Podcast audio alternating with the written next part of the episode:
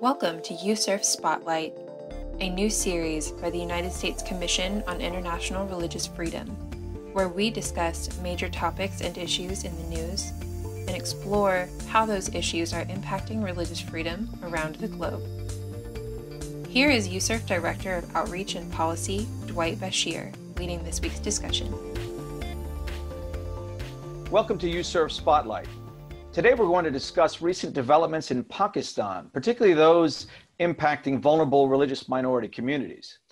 Since 2002, USCIRF has recommended that the State Department designate Pakistan as a country of particular concern due to its systematic, ongoing, and egregious violations of religious freedom. The State Department eventually designated Pakistan as CPC in 2018, but hasn't taken any punitive action as a consequence of that designation. Now, one of the primary reasons Pakistan is on this list has been the continued enforcement of blasphemy and anti Ahmadiyya laws, where we've seen a spike in recent months. Pakistan's blasphemy law, among the world's worst, uh, carries a death sentence with some 80 known cases of individuals imprisoned on blasphemy charges, and a half of them facing a death sentence or life in prison.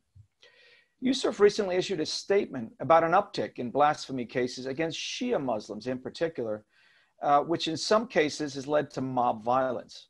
There's also been a number of targeted killings of Ahmadis over the past few months. We're fortunate today to have USCIRF's senior policy analyst and South Asia specialist, Naila Mohammed, to go deeper on these issues. Welcome, Naila. Thank you, Dwight. Tell us, why are religious minorities particularly vulnerable to blasphemy laws and violence in Pakistan? And what do you think is behind the recent uptick? Well, firstly, it's important to understand that Pakistan's identity largely revolves around religion. Although the country's initially, although the country was not initially conceived by its founding fathers as an Islamic state or an Islamic based or a state based on Islamic law, Pakistan was founded as a homeland for British Indian Muslims in 1947. So the Constitution of 1956 then later declared Pakistan to be an Islamic republic and Islam to be the state religion. But the Constitution did guarantee freedom of religion and rights to the country's minorities. Now, Pakistan is majority Sunni, um, and it follows the Hanafi school of thought. However, it is home to various different religious ethnic groups like and sects like the Shia, Ahmadi, Christians, Hindus, and Sikhs that often fall victim to discrimination and violence due to growing hardline Islamic extremism. Um, there's a growing intolerance in Pakistan for religious minorities due to hardline extremist elements. The influx of puritanical sects of Islam, like Deobandis, Salafists, and Barelvis, are active and influential in the region, and they perpetuate sectarian violence and incite hate speech via digital platforms or their sermons.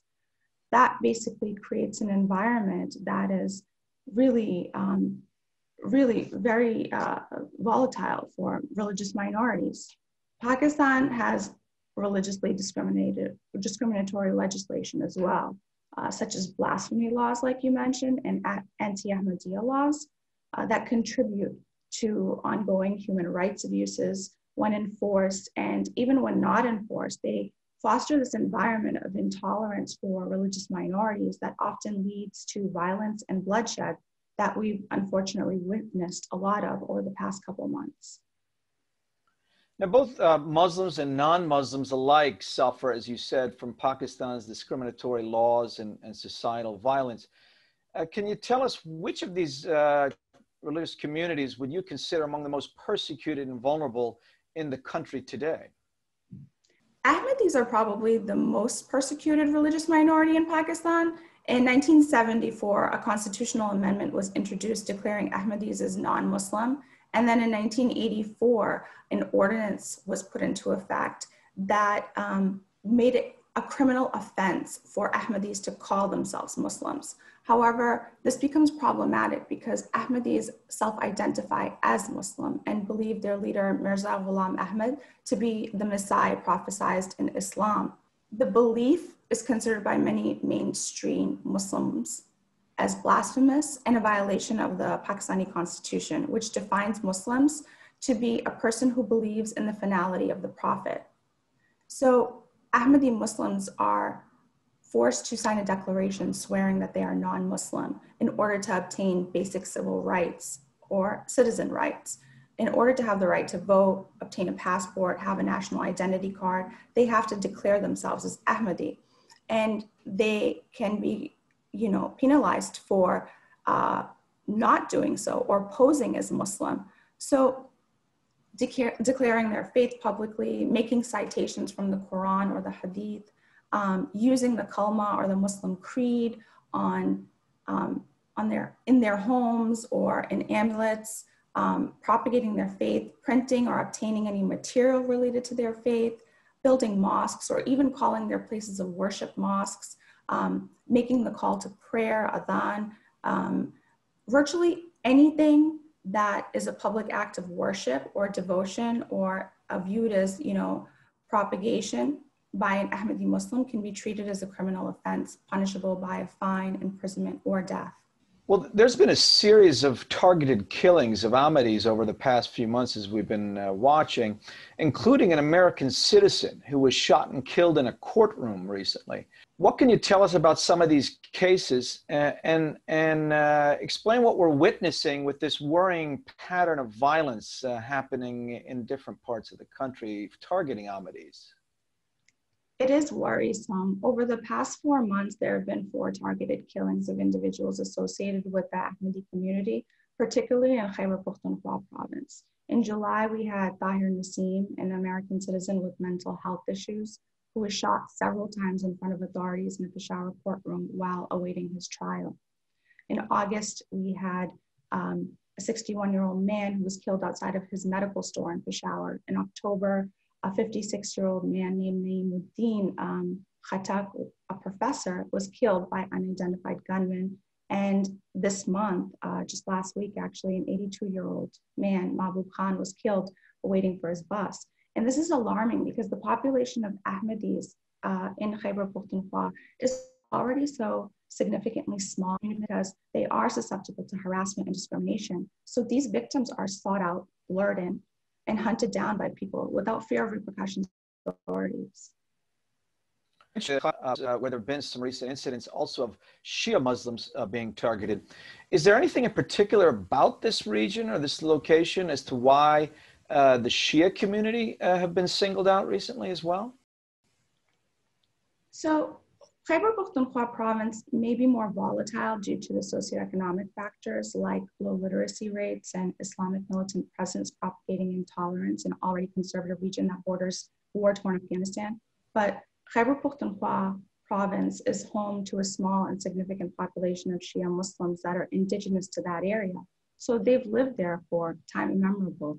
A significant number of Shias have lived in Peshawar, Kohat, Hangu, Dera Ismail Khan, um, and areas in the former federally administered tribal areas like Kurram and Orakzai. Um, the two recent blasphemy cases involving Shia Muslim minorities that led to vigilante violence in Khyber Pakhtunkhwa is concerning because it shows the growing lack of tolerance for any belief other than mainstream Sunni Islam and the heightened influence of extremist factions and ideology in the region. So um, I do have to say though, it's not just Khyber Pakhtunkhwa, Pakistan overall has seen a sharp increase in blasphemy cases targeting Shia Muslims. The Human Rights Commission, Pakistan, HRCP, reported 40 blasphemy cases in August alone where Shias were targeted. You know, you mentioned uh, that uh, the, the situation for blasphemy cases and so on. It's not it's not new. We may have seen a spike, but you know, considering the complexity and intractability uh, of these uh, issues, uh, particularly blasphemy uh, cases. What, in your view, can the Pakistani government to uh, do to address these uh, growing concerns, or or is uh, Imran Khan's uh, government part of the problem? Um, that's my the first part of my question. The second part would be, you know, what what then could the U.S. government and larger international community do to push for genuine and measurable reforms by the Pakistani government to address these blasphemy laws and other uh, sectarian violence in the country?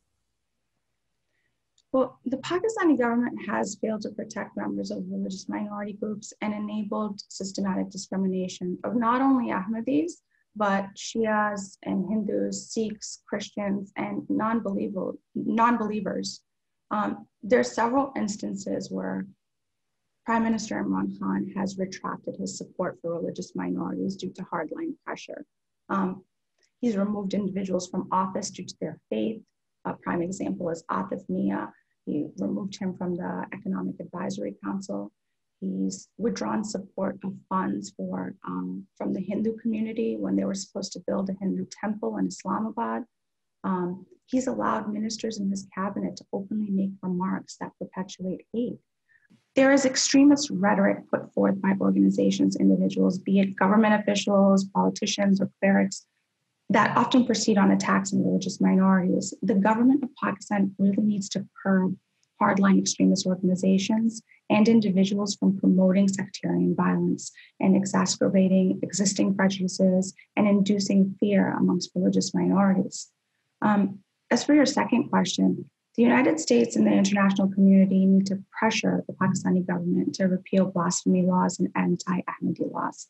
And until uh, repeal is accomplished, they need to enact reforms to make blasphemy a offense, require evidence by accusers, ensure proper investigation is done by police officials, allow authorities to dismiss unfounded accusations, and basically criminalize people making false accusations.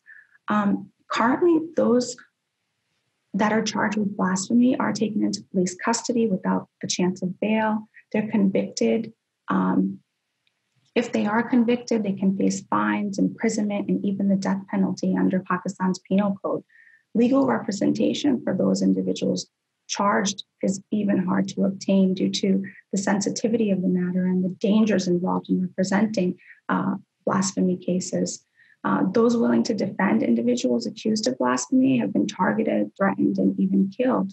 I mean, we've seen that in the case of Salman Taseer, um, and Asia Bibi's lawyer, Saiful Mulook, was, was continuously threatened. There needs to be access to justice for those who are accused of blasphemy and more of a push on the Pakistani government to repeal, repeal these laws. Well, thank you so much. And we'll have to leave it right there. I want to thank USCIRF Senior Policy Analyst for South Asia, Naila Mohammed, for her insights today. And you can find more information about USCIRF's work on Pakistan on our website at www.uscirf.gov. And look out for a new report we'll be uh, releasing soon on blasphemy laws globally, which will also uh, put a spotlight on what's going on in Pakistan today. Thanks for tuning in, and we'll see you next time on USCIRF Spotlight.